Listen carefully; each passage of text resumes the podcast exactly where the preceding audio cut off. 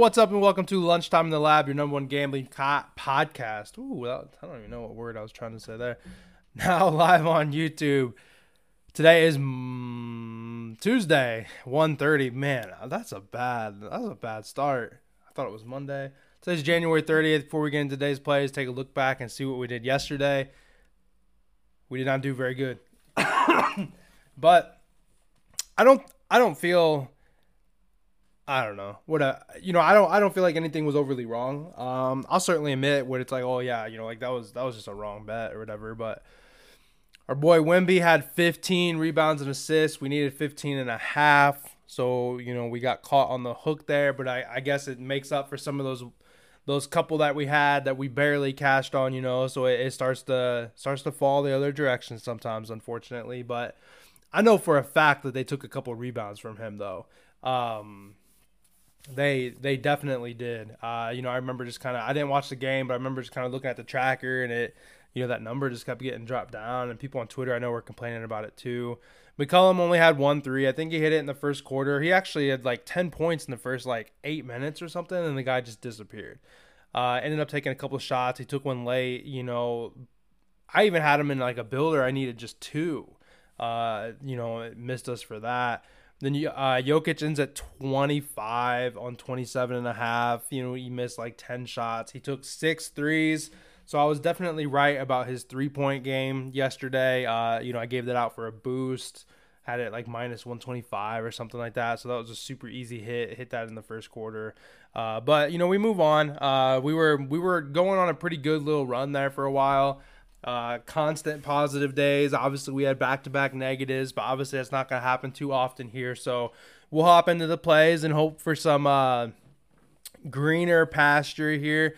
I will say, I mean, we're definitely getting to that point. Um, I mean, I you guys hear me complain about it all the time. Like NBA, I just feel like NBA is just kicking my butt. Like I really want to just get through this month and just be done with January, and I might not even actually give out any official plays in the next two days.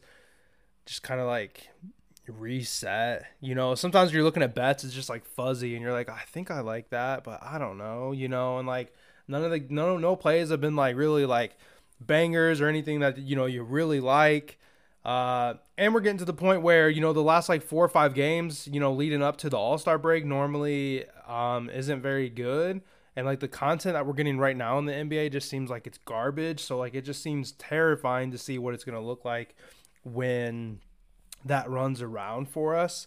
Um ah, it's scary to think about, you know. Might even start looking at some college basketball and stuff, but the first play I have here is probably my favorite play. Um, I could see this one getting a little popular too. Jaylen Brown over 23 and a half points. In fact, I think this opened up like much lower, like maybe even 21 and a half, and it's been bet up since then. Uh, but he's dominated the the Pacers in his career with 28 uh, points per game on average. He has had three straight games with 30 plus points, all coming from this year against them. So this is going to be the fourth time that they've played in this uh, this not calendar year, you know, here, but uh, you know the the season year, whatever. In December, he had 30 points. January 6th, he had 31. And January 8th, he had 40 points. He's over this line in five of his last six games against them. And when he goes over, he, he flies over. Against the Pacers, he's always had a really high volume of shots, and he actually gets fouled a lot and a lot of free throws. He, you know, the type of guys driving the lane, a lot of a lot of dunks and layups type thing. Um, I think a lot of his success has to do with the Pacers giving up nearly the most points in the paint. But since they added Siakam, they've they've uh, kind of tightened that up a little bit. But they're certainly still at the you know towards the bottom of the league in the points in the paint. And then you know Jaylen will live in there if you know teams allow him to do so. The matchups should be really great too. We have a really high total on the board and a fairly close spread. Uh, and the Pacers are also getting Tyrese Haliburton back, which should hopefully spark some offense for the Pacers and make this be a a much closer game than you know I, I, guess what the books maybe are even thinking. Would love to see the Pacers even win. I'm the Celtics have been playing just so bad at home. It seems like. Uh, I will say too that you know this we're definitely getting a discount here because Jaylen Brown has been really bad. Um, I know like they turned it up, you know, yesterday. Like I talked about in the Discord, like Derrick White, for example, like at one point he was one for 17 in his last two games. Then he started making some baskets, and you know Jaylen Brown started doing the same thing. But we're definitely getting a discount because Jaylen Brown has been a little. He's been off. The Celtics have all everybody but Tatum. Porzingis should be coming back. Horford's played in two games in a row now. Um, likely to see him, you know, not even be available. So they may be a little need, need a little more size on the the second team rotation that you know Brown normally runs with. Uh, but just a really good history spot and a real good spot uh, in terms of you know what I didn't write it down or even look at it, but I'm pretty sure. Let me see, I can find it here pretty quickly. I think he's listed as a small forward, if I'm not mistaken. The Pacers give up the third most points to small forwards, 23 and a half points.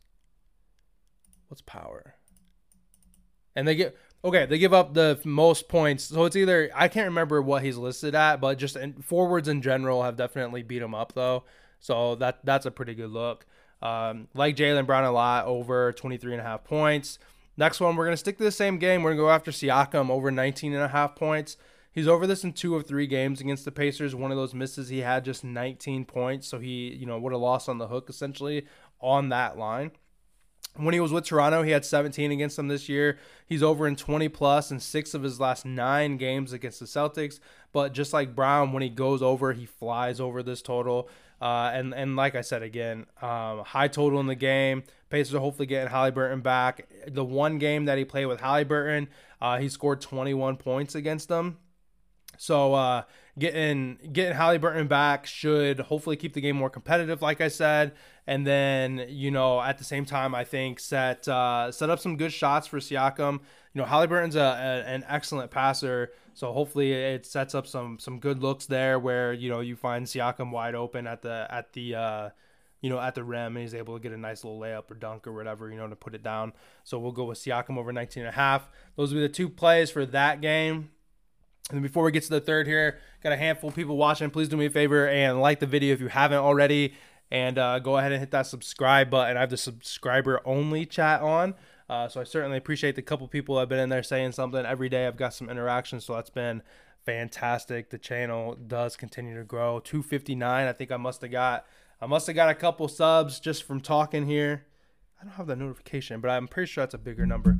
But anyhow, yeah, support me, help me out. I appreciate it. Lastly, it's going to be Bruce Brown over five and a half rebounds. This play is a little different, um, but my my son literally slept for like 25 minutes. One of those days. Uh, RJ Barrett is out. Quickley is listed as doubtful. I don't think he's playing. Poeltl is questionable. Will be his first game back if he does play. If he does play, I could see him being on a minutes restriction and not play a whole lot.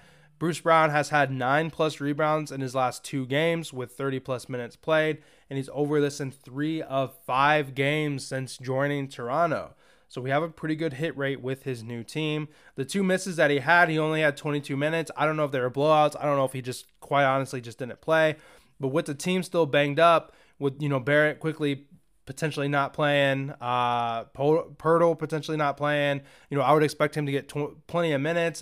If he gets that 30 plus, you know, he's hit it essentially at a 100% clip so far with the, the Toronto here. Um, he had seven versus the Bulls when he was with the Raptors here. Uh, I don't have to pull up in front of me. I don't know when that that must have been like one like his first game, and then uh, he had seven when he was with the Pacers. So he's gone over against them. Uh, the, you know, regardless of what team he's on, he's been able to go over this number here. Uh, I I don't have a whole lot of data, and this one's kind of goofy. It's not like he's like a rebound killer or anything like that. Um, I do know. Once again, I kind of sucked with my notes today, but I can very quickly find this. Oh, it's threes.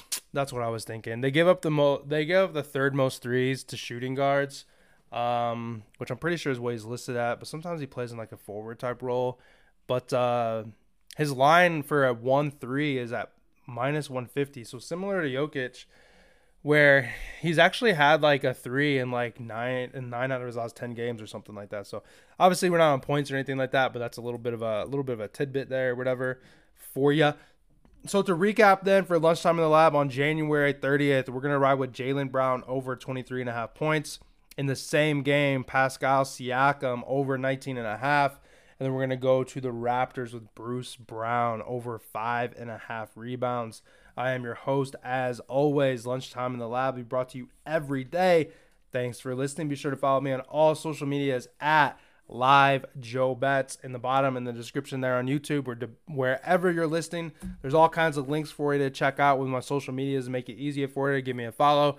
Uh, certainly look forward uh, to having a better day today than we did yesterday, but if you stick to units and you continue to be, you know, manage that bankroll and everything like that, a couple bad, uh, a couple bad beats and a couple losing days certainly don't hurt, and they continue to, uh, you know, can stack on those winning days, and we'll get back to that three and zero, oh, the two and one days, or whatever you know. So I'm gonna close it out in the podcast here. I appreciate you guys listening to audio version. If you want to check out the visual version, you can find me on YouTube at lunchtime in the lab. Um, and then, uh, like I said, I'm gonna close out here, see what's going on on YouTube. I appreciate you guys, and I will see you guys back tomorrow.